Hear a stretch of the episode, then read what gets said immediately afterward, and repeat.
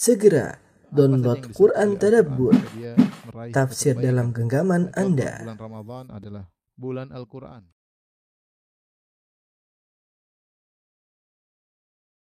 Bismillahirrahmanirrahim. Assalamualaikum warahmatullahi wabarakatuh. Alhamdulillahi ala ihsani wa syukru lahu ala taufiqihi wa amtinani. Asyhadu an la ilaha illallah wahdahu la syarika lahu ta'ziman li sya'ni wa asyhadu anna Muhammadan abduhu wa rasuluhu da'ila ridwani. Allahumma shalli alaihi wa ala alihi wa ashabi wa ikhwani. Para dokter, para guru, para profesor yang dirahmati oleh Allah Subhanahu wa taala. Kita melanjutkan pelajaran kita dari hadis-hadis Al-Arba'in An-Nawawiyah yaitu kumpulan hadis 42 hadis yang dikumpulkan, oleh Imam Nawawi rahimahullahu taala salah uh, seorang dari muhakkikil madhab Syafi'i uh, pakarnya madhab Syafi'i ya, memiliki banyak kitab-kitab terkenal di antaranya Riyadhus Shalihin di antaranya uh, Al-Arba'in Nawawiyah di antaranya Al-Majmu' Syarhul Muhadzab uh, di antaranya Adhkar ya. Beliau memiliki kitab-kitab yang terkenal yang di tersebar di kalangan kaum muslimin ya. Uh, beliau mengumpulkan 42 hadis yang alaihi alaiha madarul Islam yang di mana agama Islam berputar sekis, berkisar 42 hadis ini yang di mana siapa yang menguasai 40 hadis ini secara umum dia telah memahami Islam secara global ya secara global. Jadi kalau dikatakan bagaimana cara belajar Islam dengan singkat ya pelajari hadis-hadis Arba'in Nawawiyah. Kalau Anda menguasai hadis Arba'in Nawawiyah dengan uh, dengan baik dan benar insya Allah secara global Islam sudah Anda uh, pelajari. Tinggal Anda tambah lagi untuk lebih mendalam. Tapi secara global, poin-poin penting dalam Islam sudah dipahami melalui 42 hadis ini. Karena 40 hadis ini hadis-hadis pilihan dari ribuan atau puluhan ribu hadis dipilih oleh Imam Nawawi 42 hadis ini yang setiap hadis dikenal dengan jawami'ul kalim atau jami'ul kalim. Jawami'ul kalim maksudnya hadis-hadis yang singkat namun maknanya sangat padat dan demikianlah ciri khas hadis-hadis Nabi Shallallahu alaihi wasallam. Kalimat-kalimatnya ringkas tetapi maknanya uh, sangat mendalam dan tidak lain karena beliau adalah utusan Rabbul Alamin wa ma yantiqu anil hawa in huwa illa wahyu yuha. Beliau tidak berucap dengan hawa nafsunya tapi dari wahyu yang diwahyukan kepadanya. Pada kesempatan kali ini kita sampai pada hadis ke-27 ya. Hadis yang menjelaskan tentang uh, apa itu kebajikan dan apa itu dosa. Hadis ini pembahasannya tidak begitu panjang tapi kita akan bahas ya. Saya mau masuk pada hadis ke-20 uh, 20 uh, berikutnya 28 tapi hadis ke-28 sangat penting mengenai masalah uh, bid'ah dan sunnah insyaallah kita tunda pada pertemuan berikutnya. Anin Nawas bin Sam'an radhiyallahu anhuma dari sahabat An Nawas bin Sam'an radhiyallahu anhuma anin Nabi sallallahu alaihi wasallam qala dari Nabi sallallahu alaihi wasallam beliau bersabda al birru husnul khuluq bahwasanya kebajikan itu adalah akhlak yang mulia. Wal ithmu mahaka fi sadrik atau mahaka fi nafsik. Adapun dosa itu adalah apa yang uh, bergejolak di hatimu, kau tidak tenang dalam hatimu. Wa karihta an yattali'a alaihi nas dan engkau tidak suka kalau orang-orang melihat atau mengetahui apa yang akan kau lakukan tersebut. Itulah dosa. Saya ulangi kata Nabi al-birru husnul khuluq, kebajikan adalah akhlak yang mulia. Adapun dosa wal ithmu mahaka fi nafsik. Dosa adalah apa yang tidak tenang dalam hatimu wa karihta an yattali alaihi dan kau tidak suka kalau ada orang yang tahu. Hadis riwayat Muslim. Hadis yang sahih. Kemudian hadis yang kedua dalam pembahasan yang sama wa an Wabisah bin Ma'bad radhiyallahu anhu dari Wabisah bin Ma'bad radhiyallahu anhu qala beliau berkata ataitu Rasulullah sallallahu alaihi wasallam aku mendatangi Rasulullah sallam faqala kemudian uh, Rasulullah sallam berkata jita tas'alu anil birri wal ithmi wahai Wabisah kau datang untuk bertanya tentang kebajikan dan tentang dosa Kultu na'am, benar wahai Rasulullah. Aku datang untuk bertanya kepada engkau tentang uh, kebajikan dan dan dosa. Qala istafti qalbak. Kata Nabi, tanyakanlah kepada hatimu, kepada kolbumu. Albirra matma'anna ilaihi nafsu. Albir, kebajikan itu adalah yang jiwamu tenang kepadanya. Matma'anna ilaihi qalbu dan kolbumu tenang. Kalau kau melakukannya kau tenang, tentram. Itu itu tanda dari kebajikan. Wal ithmu mahaka fi nafsi fi nafs dan dosa adalah apa yang mengganjal di hati yang kok gelisah di hati wa taraddada fi sadr dan meragukan dalam dada wa in aftaka nasu wa aftauk meskipun orang-orang berfatwa kepadamu akan bolehnya dan mereka berfatwa kepadamu akan bolehnya tapi kau tetap ragu dalam hatimu uh, kemudian An-Nawawi berkata hadithun hasan ya ruwinahu fi musnadi musnadai al-Imam Ahmad bin Hanbal wa Darimi bi isnadin hasan. Kami meriwayatkannya dalam uh, dari dua musnad ya. Di dua musnad, musnad Imam Ahmad bin Hanbal dan musnad Ad-Darimi dengan sanad yang yang hasan. Uh, adapun hadis yang kedua hadis Wabisah ya saya bacakan lengkapnya dalam lafal yang lebih lengkap ya. Uh, dari Wabisah bin Ma'bad al-Asadi radhiyallahu anhu ya. Dia berkata ini yang lengkapnya, "Ataitu Rasulullah sallam, aku datang kepada Nabi sallallahu alaihi wasallam, wa ana uridu an la ada asyai'an minal birri wal ithmi illa sa'altuhu anhu." Dan aku sudah niat tidak ada kebajikan pun kecuali aku akan tanya kepada Nabi dan tidak ada keburukan pun kecuali aku akan tanya kepada Dia ingin tanya kepada Nabi secara terperinci. Kebajikan ini bagaimana, kebajikan ini bagaimana, kebajikan ini bagaimana. Dan dia ingin tanya kepada Nabi tentang dosa secara terperinci. Dosa ini bagaimana, dosa ini bagaimana, dosa ini bagaimana. Tentu akan panjang. Wa haulahu isabatun minal muslimin yastaftunahu dan di sekeliling Nabi ada sekelompok orang bertanya kepada Nabi, minta fatwa. Karena Nabi adalah sumber ilmu. Sallallahu alaihi wasallam. Faja'altu atakhattahum qalu aku pun melewati mereka. Qalu mereka berkata, "Ilaika ya wabisa an Rasulillah." Jauhlah engkau deh. Sebentar, jauh, jauh. Jauh dulu sebentar, jangan dekat-dekat Nabi. Qultu da'uni Biarkan aku ingin ketemu Nabi. Fa'adnu minhu agar aku dekat dengan Nabi sallallahu alaihi wasallam. Fa innahu ahabbun nasi ilayya. Nabi adalah orang yang paling aku cintai. Uh, fa innahu ahabbu innasi ilayya an adnu minhu. Aku ingin dekat dengan Nabi sallallahu alaihi wasallam. Rasulullah SAW berkata, "Da'u wabisah, biarkan wabisah." Uduna ya wabisah, wahai wabisah dekat kepadaku. Nabi lihat uh, apa namanya gelagat-gelagat. Nabi suruh ya sudah suruh dia dekat sini. Marratain atau thalathan. Nabi suruh sampai dua atau tiga kali. Fadanautu minhu kata Wabi, aku, aku pun dekat kepada Nabi sallallahu alaihi wasallam hatta qa'atu baina yadayhi sampai aku duduk di antara di hadapan Nabi sallallahu alaihi wasallam. Rasulullah SAW berkata, dia belum mengutarakan apa-apa. Rasulullah berkata, "Ya Wabisah, ukhbiruka au tas'aluni?" Aku kabarkan kepada engkau atau engkau yang bertanya kepadaku?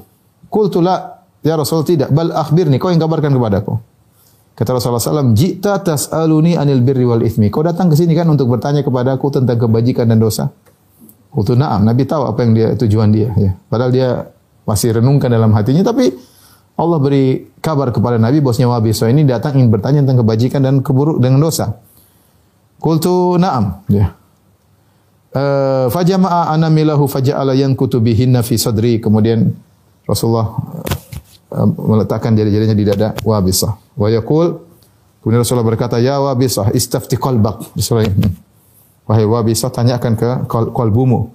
Wastafti nafsak, tanyakanlah kepada jiwamu. Salah sami marrat. Rasulullah ngomong sampai tiga kali. Albirru kemudian Rasulullah kasih kesimpulan sallallahu alaihi wasallam, albirru matma'annat ilaihi nafsu. Namanya kebajikan itu adalah yang jiwa tenang. Wa ma'anna ilaihi qalbu dan qalbu menjadi tenang. Wal ithmu ma fi nafsi Wa taraddada fi sadr. Adapun dosa itu perkara yang mengganjal di hati, meragukan di dada. Wa in aftakan nasu wa aftauka. Wa aftauka meskipun orang-orang berfatwa kepadamu akan bolehnya dan mereka berfatwa kepadamu. Ini ikhwan dan akhwat para dokter yang dalam hati Allah Subhanahu wa taala kita berbicara tentang albirru wal. Ya, albir uh, kebajikan.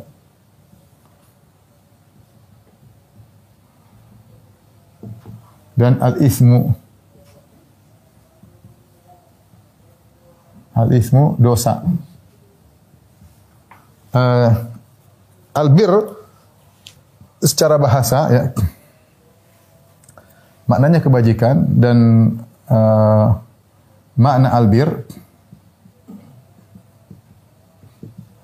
sebagaimana uh, bisa maknanya adalah uh, lawan apa? Lawan jika albir ya eh, maknanya adalah eh, muamalah kepada manusia pada manusia ya eh, dengan baik di antaranya perkataan para ulama tentang birrul walidain ya yaitu berbuat baik kepada uh, dua orang tua birrul walidain ya ini makna daripada uh, albir ya.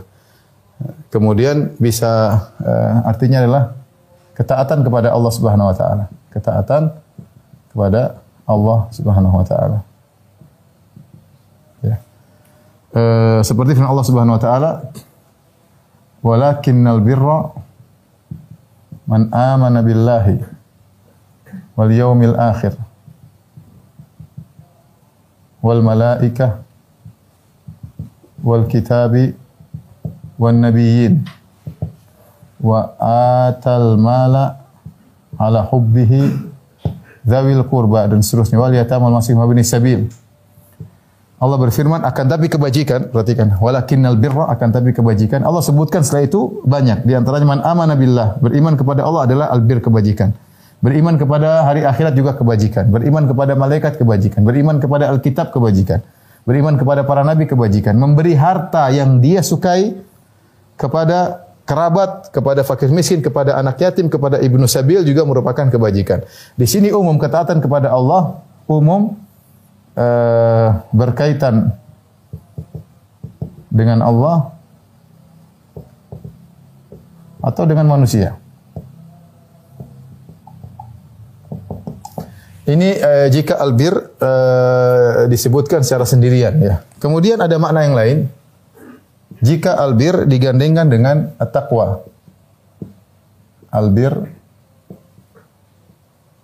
digandengkan dengan takwa.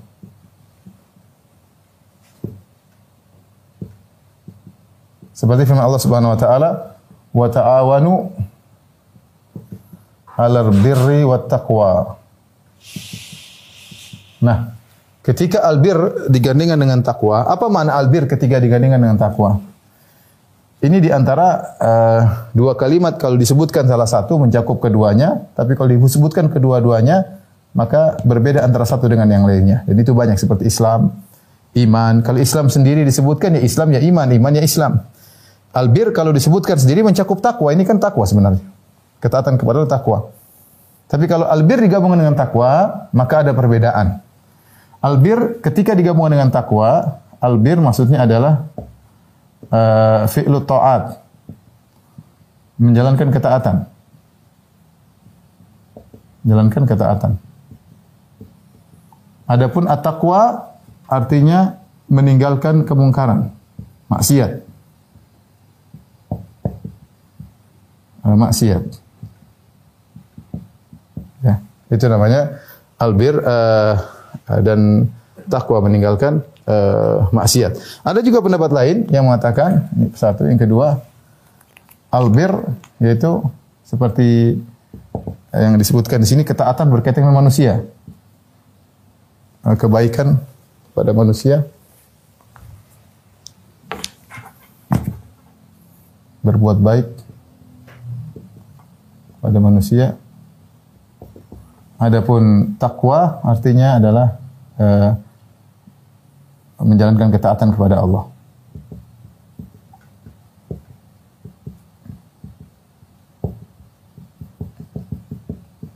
Ya. Ini secara apa namanya uh, makna albir jika dia datang sendirian ini ketika dia disebutkan sendirian ya sendirian. Kalau ini ketika digandingkan dengan at-taqwa ya. Baik. Kalau kita lihat makna hadis Rasulullah SAW berkata dalam hadis yang sedang kita bahas kata Rasulullah SAW al birru husnul khuluq wal ismu mahaka fin nafs kebajikan adalah akhlak mulia dosa adalah yang mengganjal di hati. Mengganjal di hati. Uh, adapun hadis ini kalau kita perhatikan, di sini albir didatangkan kebajikan diversuskan dengan dosa ya, diversuskan dengan dosa. Sehingga kebajikan di sini harusnya lebih maknanya adalah lebih uh, mencakup semua yang dianggap baik oleh Allah Subhanahu wa taala, makanya kebajikan di sini saya lebih condong uh, maknanya adalah ini secara umum ketaatan kepada Allah. Ya semua ketaatan kepada Allah adalah kebajikan ya. Mencakup berkaitan dengan hak Allah mencakup dengan berkaitan dengan hak manusia karena digandengkan dengan ism ya. Al ism itu semua dosa yang dilarang oleh Allah maka kebajikan semua yang diperintahkan oleh Allah ketaatan kepada Allah Subhanahu wa taala. Meskipun tentunya disebutkan albir punya mana-mana secara secara sendiri. Tapi oleh karenanya di sini albir maknanya adalah husnul khuluq lawan daripada dosa yang mengganjal di hati. Nah, metode Nabi SAW mengatakan albir husnul khuluq ini namanya namanya al-qasru al-idhafi ya. Uh, apa bahasa Indonesia ya? uh, seakan-akan kalau kita terjemahkan kebajikan itu ya akhlak mulia, seakan-akan tidak ada kebajikan yang lain. Padahal maksud Nabi bukan demikian. Ya. Ketika makanya disebut oleh para ulama dengan al-qasrul idhafi yaitu pembatasan tetapi pada uh, tinjauan tertentu, tidak secara keseluruhan. Seperti Nabi dikatakan inna ma anta munzir, sungguhnya engkau adalah pemberi peringatan. Kau hanyalah pemberi peringatan. Padahal Nabi juga pemberi kabar gembira bukan cuma pemberi peringatan. Namun dalam kondisi tertentu pemberi peringatan lebih dominan pada Nabi Shallallahu Alaihi Wasallam. Pemberi sebagai dia sebagai pemberi peringatan lebih lebih dominan. Padahal dia juga pemberi kabar gembira. Demikian juga albirru kebajikan ini banyak. Tetapi ketika berkaitan digandingkan dengan dosa, ya, versus dosa, maka dia lebih dominan adalah akhlak mulia. Seakan-akan kebajikan itu terkumpul banyak pada akhlak yang mulia. Dan ini menunjukkan tentang keutamaan akhlak mulia. Sama seperti Nabi SAW ketika mengatakan Al-Hajju Arafah. Perhatikan kata Nabi Al-Hajju Arafah. Haji itu wukuf di padang Arafah. Padahal namanya haji bukan cuma wukuf di padang Arafah. Orang tawaf juga haji, orang sa'i juga haji, mabit di Mina juga haji, mabit di Muzdalifah juga haji, ya. Tawaf uh, ifadah juga haji, ya. Ihram juga haji. Banyak hal berkaitan dengan haji. Tapi ketika Nabi mengatakan haji itu wukuf di padang Arafah, bukan berarti tidak ada bagian haji yang lain, tapi ini yang dominan. Sehingga kata para ulama, ruknur rokin, rukun yang paling rukun dalam haji adalah wukuf di padang Arafah. Karena Nabi menyebutkan dia secara khusus. Al-Hajju Arafah. Haji itu wukuf di padang Arafah. Sama seperti Nabi SAW mengatakan, Ad-du'a'u huwal ibadah. Doa adalah ibadah. Seakan-akan intisari daripada ibadah adalah doa. Intisari daripada ibadah adalah doa. Padahal ibadah banyak.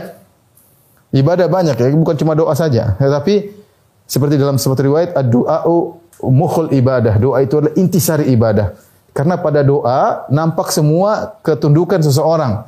Dia mengakui keagungan Allah Subhanahu wa taala, dia merendahkan dirinya, dia menangis, mengangkat tangan, mengakui dirinya miskin, mengakui dirinya hina dina, mengakui keagungan Allah. Di situlah nampak bukti dia seorang hamba. Jadi kalau orang puasa tidak begitu kelihatan, orang sedekah tidak, tapi kalau dia duduk kemudian menangis mengangkat tangan, kelihatan sekali dia itu hamba yang hina dina, yang mengakui keagungan Allah. Maka nampak sekali ibadah pada kondisi seorang sedang berdoa. Ya, makanya kalau orang berbuat syirik doa kepada selain Allah itu syirik yang paling parah. Waman adallu mimman yad'u min dunillah. Siapa yang lebih parah daripada yang lebih sesat daripada orang yang berdoa kepada selain Allah. Nah, demikian juga ketika Nabi mengatakan albirru husnul khuluq itu namanya al-qasrul idhafi. Rasulullah membatasi kebajikan pada akhlak mulia bukan berarti kebajikan bukan cuma akhlak mulia saja, banyak kebajikan yang lain. Namun ketika Nabi menyebutkan kebajikan akhlak mulia berarti ini perkara yang sangat urgen, perkara yang sangat urgen, akhlak yang yang mulia ya. Taib. Akhlak mulia itu maksudnya bagaimana? Ya. Akhlak mulia. Saya Utsaimin rahimahullah dalam dalam apa namanya? Uh, Arba'in Nawawiyah mengatakan akhlak mulia bisa berkaitan kepada Allah Subhanahu wa taala, akhlak kepada Allah. Kemudian akhlak kepada makhluk.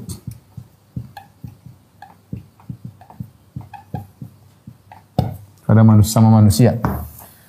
Kepada Allah, akhlak yang mulia bisa tercermin pada dua perkara kata Syekh Utsaimin rahimahullah, ya.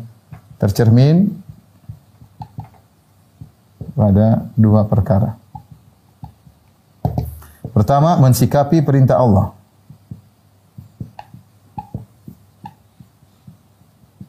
Perintah atau syariat Allah dengan lapang dada dengan lapang dada. Tidak protes sama sekali.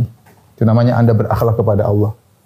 Ya, makanya Allah mengatakan ya ayyuhalladzina amanu la tuqaddimu baina yadayillahi wa rasulih. Wahai orang beriman janganlah kalian mendahului Allah dan Rasulnya. Misalnya mau kasih ide sama Allah, harusnya begini syariatnya. Kenapa hukumnya Allah nggak begini? Ini Quran kurang, harusnya ini ada kadang-kadang dalam diri kita mungkin ya seorang coba begini hukumnya. Kayaknya kita ingin menyempurnakan hukum Allah Subhanahu wa taala. Kayaknya kurang pas apalagi zaman sekarang. Kenapa sih?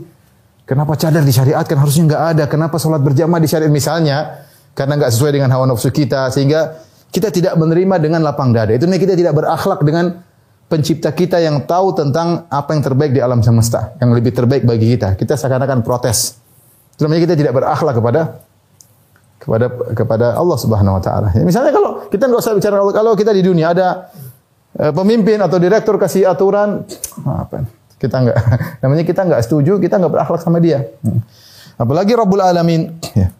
Allah berfirman, "Fala wa rabbika la yu'minuna hatta yuhaqqimuka fi ma shajara bainahum, thumma la yajidu fi anfusihim harajan mimma qadaita wa yusallimu taslima." Demi Rabbku, demi Rabbmu, fala wa rabbika. Sungguhnya mereka tidak beriman hatta yuhaqqimuka fi ma shajara bainahum, sampai mereka menjadikan engkau sebagai hakim atas pertikaian yang terjadi di antara mereka. Thumma la yajidu fi anfusihim harajan. Kemudian setelah itu mereka tidak menemukan gerundel sedikit pun dalam hati mereka. Wa yusallimu taslima dan mereka benar-benar terima. Kata Allah, la yu'minun tidak beriman. Kalau mereka tidak seperti ini tidak beriman. Tidak beradab kepada Allah, tidak beradab kepada Rasulullah sallallahu alaihi wasallam. Mengatakan syariat ini perlu dirubah, syariat ini perlu direvisi. Apalagi perkataan orang liberal sudah tidak relevan lagi di zaman sekarang. Dia membuat syariat sendiri yang sesuai dengan udelnya, sesuai dengan hawa nafsunya. Kita bilang, enggak, Anda tidak beradab kepada Allah Subhanahu wa taala, ya. Seakan-akan Anda menuduh Al-Quran cuma diturunkan untuk orang-orang Badui di zaman Nabi Shallallahu Alaihi Wasallam. Betapa tidak berakhlaknya Anda kepada Allah Subhanahu Wa Taala. Ya. Ini pertama. Yang kedua tercermin pada mensikapi eh, takdir yang buruk. Ini juga kita harus berakhlak dengan husnuzan kepada Allah Subhanahu wa taala, menerima bahwa yang beri keputusan Allah Subhanahu kita ada mungkin eh, tidak kuat tapi kita sabarkan diri kita. Jadi bilang kenapa Allah bikin saya begini? Kenapa ada begini? Kenapa? Kenapa? Ya, namanya kita tidak beradab kepada Allah Subhanahu wa taala. Anda disuruh untuk berusaha menghadapi musibah yang datang, berusaha untuk berobat kayak, berusaha untuk cari solusi kayak, tapi Anda terima itu semua keputusan Allah Subhanahu wa taala.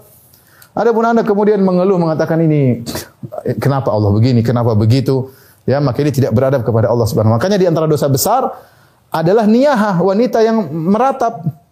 Kenapa bentuk ratapan dia itu seakan-akan tidak terima keputusan Allah. Saya anaknya menangis, anaknya meninggal. Oh, ini dosa besar. Dosa besar. Kira seakan tidak, seakan dia mengatakan Allah kau seakan-akan dia tidak katakan langsung, tapi seakan ya Allah engkau zalim kepada saya. Kenapa anak saya kamu engkau ambil? Misalnya demikian. Meskipun dia tidak ungkapkan, tapi intinya dia tidak terima dengan keputusan Allah seakan-akan keputusan Allah tidak pada tempatnya. Ya, ini uh, contoh. Makanya Rasulullah SAW mengatakan, "Man uh, darabal khududa wa syaqqal juyuba wa da'a bid'awal jahiliyah, ya laisa minna." Bukan dari golongan kami orang tatkala terkena musibah, tampar-tampar pipinya, robek-robek bajunya dan menyuruh dengan surat jahiliyah, menunjukkan dia tidak berakhlak kepada Allah Subhanahu wa taala. Ini kita harus belajar akhlak kepada Allah terutama dalam dua poin ini mensikapi perintah atau syariat Allah dengan lapang dada. Kalau orang bilang haram-haram ya sudah terima. Mengenai kita nggak bisa jalan urusan belakangan, tapi ini haram-haram ya sudah. Ini wajib ya wajib. Mau diapain ya? Allah lebih tahu. Cuma saya memang imannya belum sampai. Ya. Jangan kemudian kita protes, kita ini kita rendahkan, kita cari-cari alasan ya. Yang kedua mensikapi takdir yang baik. Dengan baik. Adapun kepada makhluk maka kita sudah sebutkan rukun akhlak mulia ada tiga.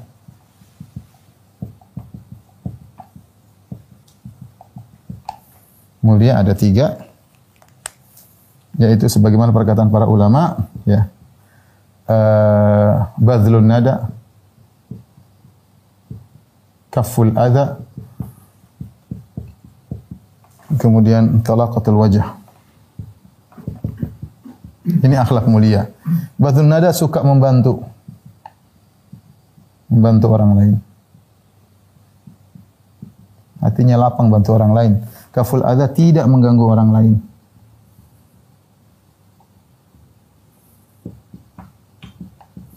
Kemudian tolak wajah murah senyum. Murah senyum. Barang siapa terkumpul pada dirinya tiga ciri ini berarti dia seorang yang akhlak, mulia. Karena akhlak mulia banyak definisinya. Ada yang mengatakan akhlak mulia itu engkau berbuat kepada orang dengan sikap yang kau suka kalau kau digitukan sama dia. Itu sebenarnya di antara juga akhlak yang disebutkan oleh uh, para ulama ya karena Rasulullah mengatakan dalam hadis sahih Muslim akan datang suatu fitnah yang sangat dahsyat maka Rasulullah mengatakan Man ahabba an yuzahzaha 'anil nar wa udkhilal jannata falta'ti maniyatuhu wa yu'minu billahi wal yawmil akhir wal ya'ti ila nasi alladhi yuhibbu an yu'ta ilaih. Barang siapa yang ingin diselamatkan dari neraka dan masuk surga ketika datang fitnah yang sangat dahsyat, falta'ti maniyatuhu hendaknya maut menjemput dirinya dalam kondisi wa huwa yu'minu billahi wal yawmil akhir, dalam kondisi dia beriman kepada Allah dan hari akhir wal ya'ti ila nas dan hendaknya dia ber, bersikapi manusia alladhi yuhibbu an yu'ta ilaihi dengan sikap yang dia suka jika dikerjakan kepada dia. Itu akhlak yang mulia. Contoh, bagaimana cara kita akhlak mulia sama ibu? Kita punya ibu, gimana akhlak mulia? Bayangkan kalau saya di posisi ibu umur 60, apa yang saya sukai? Saya suka anak saya telepon saya. Saya suka anak saya apa namanya datang kunjungi saya seminggu sekali. Saya suka anak saya antarin duit sama saya. Kira-kira begitu kan? Kamu kita kalau mau berakhlak baik sama bapak, bapak kita umur 70 tahun, kira-kira jadi bapak gimana? Ya kita ingin anak kita kontak, datang, kasih hadiah ya. Ya. Saya, saya, saya baca sebuah pernyataan. Ada seorang seorang dia menyesal. Dia menyesal ketika tua. Dia sudah tua. Dia laki-laki sudah tua baru dia menyesal. Dia bilang, "Ternyata saya dulu tidak berbakti." Kenapa dia tahu? Ketika dia sudah tua, anaknya sering nawarkan, ayah mau begini. Dengan malu dia mengatakan, enggak nak. Nanti suatu saat anaknya lagi nanya, ayah mau jalan-jalan ke situ. Kata dia, enggak nak, ayah enggak butuh begitu. Setiap anaknya nawarkan, dia bilang, enggak ayah enggak perlu ambil. Padahal dia mau, tapi dia enggak enak.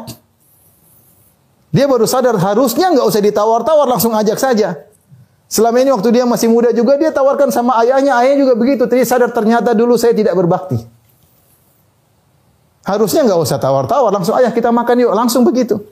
Ayo kita tawar orang tua terkadang punya rasa harga diri, malu minta sama anak-anak. Mereka dulu, kita dulu waktu kecil minta sama orang tua tidak malu-malu. Minta beli ini, minta beli anu, minta ini. Orang tua beda ya. Maka jangan sampai uh, tadi kalau Anda ingin berakhlak sama orang tua, bayangkan Anda sebagai orang tua Anda. Bagaimana caranya itu berusaha kenali keperluan orang tua tanpa Anda harus tanya-tanya. Ini contoh ya. Gimana akhlak kepada orang yang mendolimi Anda? Ada orang dolimi Anda. Terus dia minta maaf. Kira-kira gimana? Posisi kan Anda sebagai kalau saya, saya, jadi dia bagaimana? Kira-kira kalau saya jadi dia, saya ingin dimaafkan. Iya tidak? Kalau gitu maafkan. Sama. Bagaimana berakhlak mulia sama istri? Bayangkan kalau jadi istri, pinginnya gimana jadi istri? Pinginnya belikan emas. dibelikan mobil. Kalau bisa kalau ada duit. Kalau nggak ada ya gigit jari. Gimana? Berakhlak mulia sama istri. Kira-kira kalau anda jadi istri apa yang anda suka? Yang kita sukai suami kita sayang sama kita. Kalau ngobrol mau ngobrol sama kita ya. Nah, kalau di rumah bisa canda-canda itu namanya suami yang baik. Sama kalau istri ingin berakhlak sama suami, bayangkan seorang wanita seandainya saya jadi suami saya, kira-kira apa yang saya sukai? Apakah kalau suami saya bilang saya, apa ini? Mas mau bentak-bentak? Enggak. Sampai ada orang sampai nangis depan saya. Demi Allah nangis depan saya. Dia bilang, Ustaz, saya bilang sama istri saya. Sayang, saya minta apa kewajiban biologis. Apa kata, kata, sering sampai dia ini dia cerita sampai dia nangis. Saya bilang, istri dia tidak mau melayani. Saya bilang, apa? Ya Allah, sampai saya nggak berani minta. Ya Allah. Ini ini akhlak mulia kayak gini. Enggak, ini akhlak akhlak wanita penghuni neraka jahanam. Oleh karenanya kebajikan paling utama akhlak mulia. Paling gampang sederhana inilah. Anda suka membantu orang lain, tetangga, pada kakak, pada adik, pada istri, pada anak-anak. Boleh bantu siapa teman, ringan tangan. Kalau bahasa kita apa? Ringan tangan bahasa Indonesia. Ringan tangan. Kalau bahasa Arab panjang tangan, ya. Panjang tangan, panjang tangan bahasa Indonesia mencuri, tapi ringan tangan kalau bahasa kita ya. Uh, kaful adha tidak mengganggu, tidak suka mengganggu orang, tidak suka nyinyir orang, tidak suka nyebut orang, tidak suka nyerang orang, sudahlah nggak usah kita bukan gitu ya. Sedikit sedikit nyinyir orang, rendahkan orang nggak usah ya. Murah senyum, murah senyum ini menunjukkan hati anda beres. Kenapa anda tidak mau senyum? Senyum kan nggak bayar. Beda kalau kasih duit kan bayar. Tapi kalau senyum, kenapa anda tidak mau senyum? Padahal gratis, karena anda merasa depan anda itu orang nggak perlu disenyumin, tidak berhak untuk anda senyumin. Itu orang depan Anda itu rendahan. Saya kalau senyum sama dia seakan-akan saya murahan.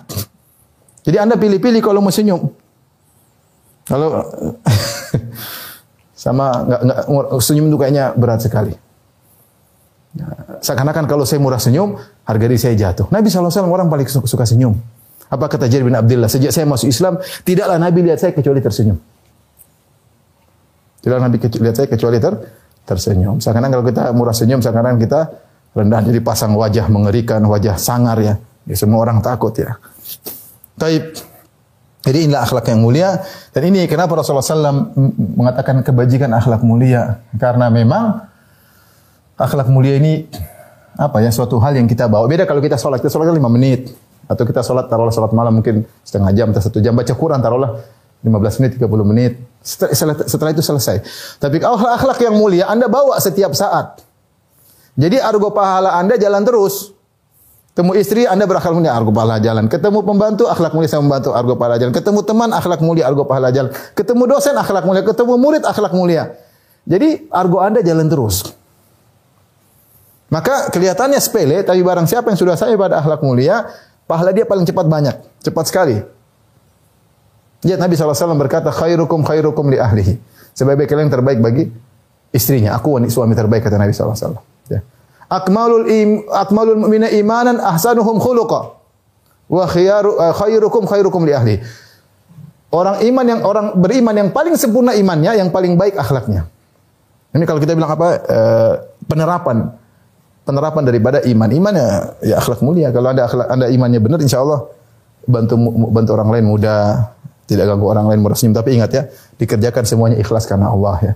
Bukan untuk riak, bukan untuk dipuji, bukan disanjung sama murid, bukan disanjung sama dosen, enggak. Tapi karena Allah Subhanahu wa taala. Nah, ini dalam hadis Nawas bin Sam'an Rasulullah SAW mengatakan al birru husnul khuluq. Kebajikan akhlak yang uh, yang mulia ya.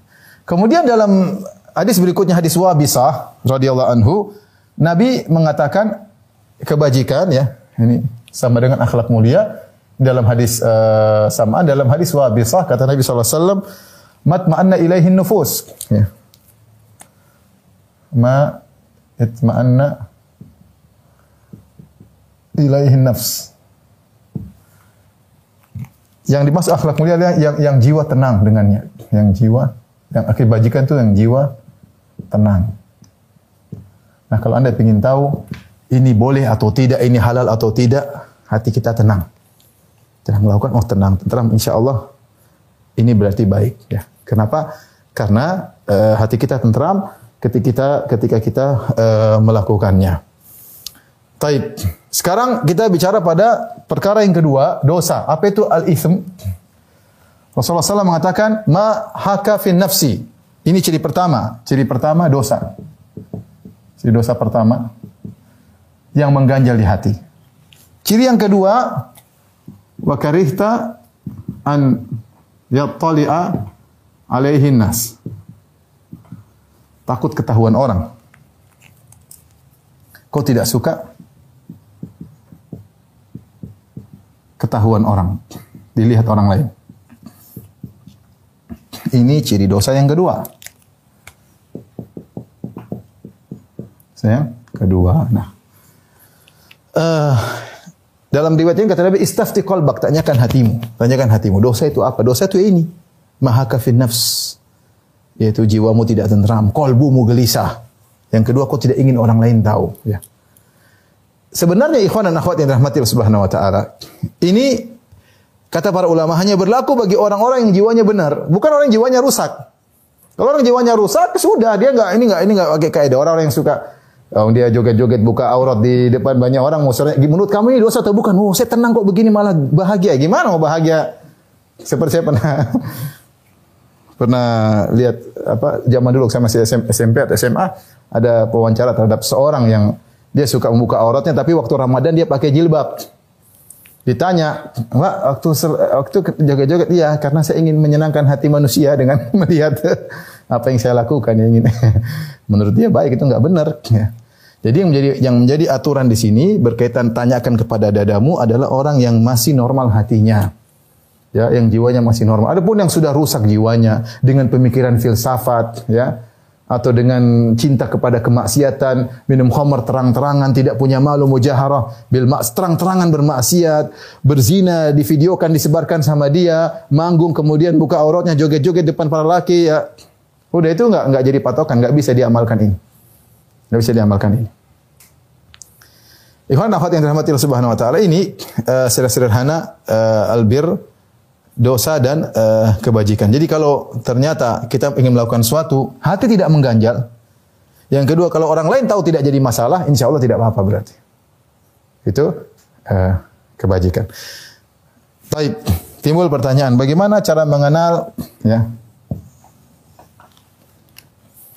Uh, cara mengenal, cara mengetahui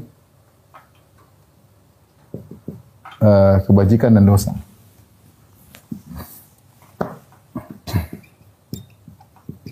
Kebajikan dan dosa. Ya.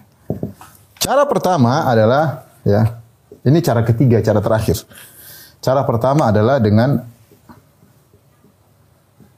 uh, melihat dalilnya. Kalau sudah ada dalil, tidak perlu tanya lagi kepada hati, nggak perlu. Sudah ada dalilnya haram ya sudah membilang saya buat saya janji sama hatiku. Tidak perlu. Kalau sudah ada dalilnya, tugas kita hanyalah taat. Wa ma kana lil mu'minin wala mu'minatin idza qada Allahu wa rasuluhu amran ay yakuna lahumul khiyaratu min amrihi. Min amrihim. Kata Allah Subhanahu wa taala tidak pantas bagi seorang laki mukmin dan seorang wanita mukminah kalau Allah dan Rasulnya sudah memutuskan suatu keputusan, kemudian dia punya pilihan yang lain. Enggak boleh. Wa ma kana lil mu'min wala mu'minatin idza qada Allahu wa rasuluhu amran ay yakuna lahumul khiyaratu min amrihim. Ya, kalau sudah ada keputusan dari Allah tidak pantas bagi laki mukmin wanita mukminah untuk punya pilihan lain. Allah sudah bilang Rasulullah sudah bilang begini. Tadi, fala wa rabbika la yu'minun. Demi Rabbmu, sungguh mereka tidak beriman. Hatta yuhakimu ka fi sampai mereka menjadikan engkau sebagai hakim dalam segala urusan mereka. Summa la yajidu fi anfusihim harajan mimma qadaita. Kemudian mereka tidak menemukan dalam hati mereka gerundel terhadap keputusan wahai Rasulullah. Wa yusallimu tasliman dan mereka pasrah menerima. Itu berorang beriman. Kalau sudah dalilnya haram ya haram mau diapain? Janganlah cari-cari alasan. Ya. Itu baru orang beriman. Kalau enggak beriman tidak beradab kepada Allah Subhanahu wa taala. Pertama dengan melihat dalil. Yang kedua, kalau Anda tidak tahu, tanyakan kepada ulama yang berilmu. Kepada ulama ya. Atau ustadz yang Anda percayai. Ya. Percayai ilmunya. Ya. Anda percaya ilmunya. Ya. Uh, artinya dia artinya dia berfatwa dengan dalil. Artinya dia berfatwa, dia menjelaskan dengan dalil.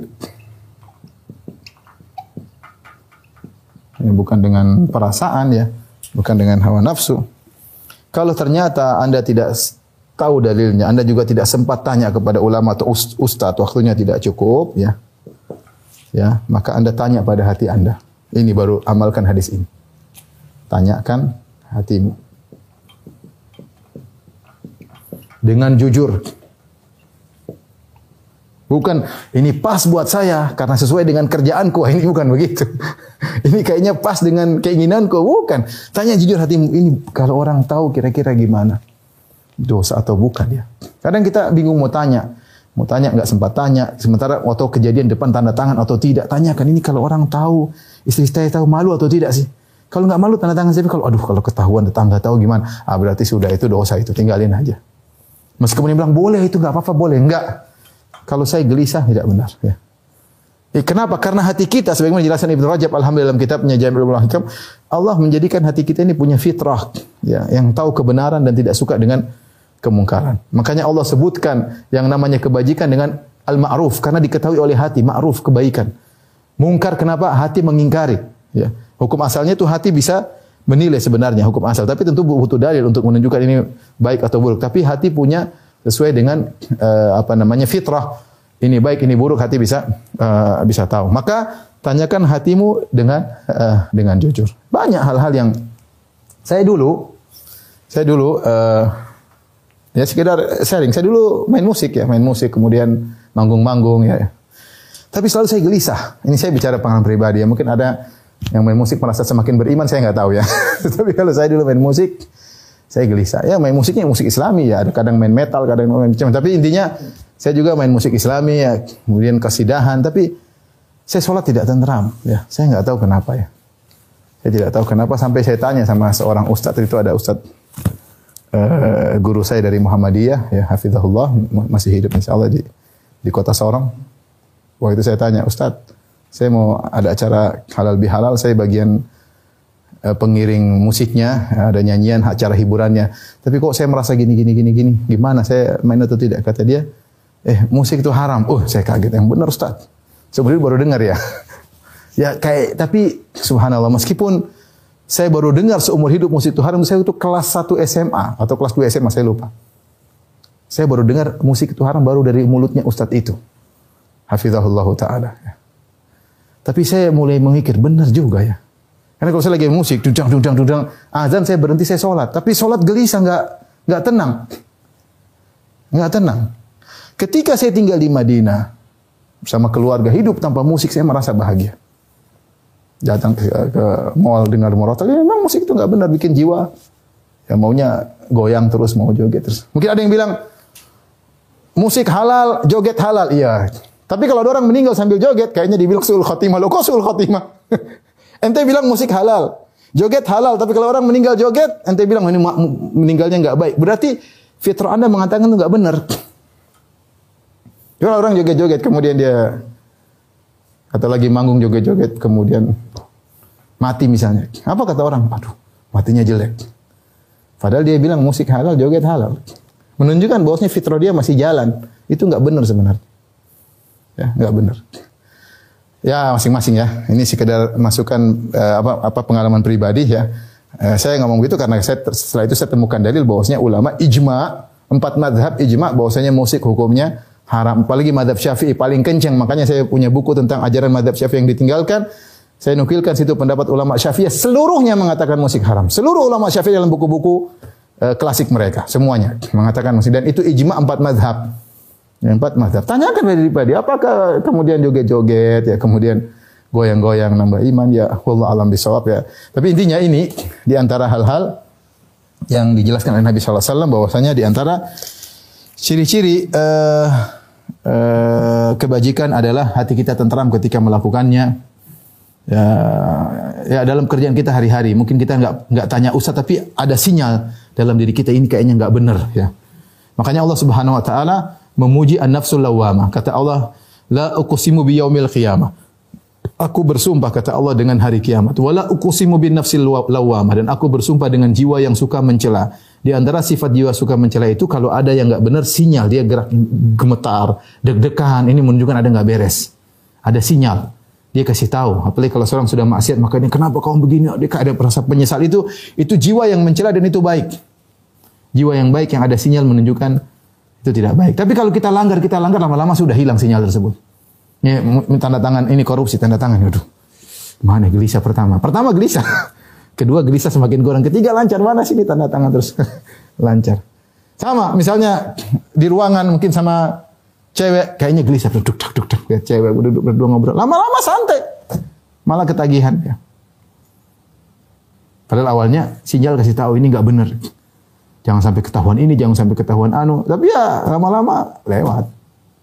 Sama seorang melihat sesuatu yang haram misalnya, dia pengen lihat dia tambah si gelisah ke sini kalau ketahuan ini. Lama-lama, lama-lama rasa malunya hilang. Lama-lama rasa malunya hilang. Dan Zimin kata kata sebagian orang, kalau awal-awal kita misalnya seorang melewati jalan yang ada duri-durinya atau ada ada beling-belingnya sedikit, dia akan hati-hati jangan sampai keinjak beling. Begitu sudah keinjak darah, udah sekalian aja katanya, nggak ada masalah. Itu orang kemaksiat gitu kadang-kadang. Awalnya dia begitu sekali terjumus, setan bilang sudah sekalian aja, sama aja, ya udah sekalian. Ya. Sehingga sinyal hilang, eh, teguran hati juga hilang. Tadinya gelisah di hati, tidak gelisahnya sudah hilang, sudah hati sudah mati atau hati sudah sakit. Demikian para dokter yang mati Allah Subhanahu wa taala, eh, apa yang saya sampaikan kurang lebih saya mohon maaf. Semoga Allah Subhanahu wa taala menjadikan kita hamba-hamba yang berakhlak mulia dan semoga Allah maafkan dosa-dosa kita dan masuk kita dalam surganya amin ya rabbal alamin wabillahi taufiq wal hidayah assalamualaikum warahmatullahi wabarakatuh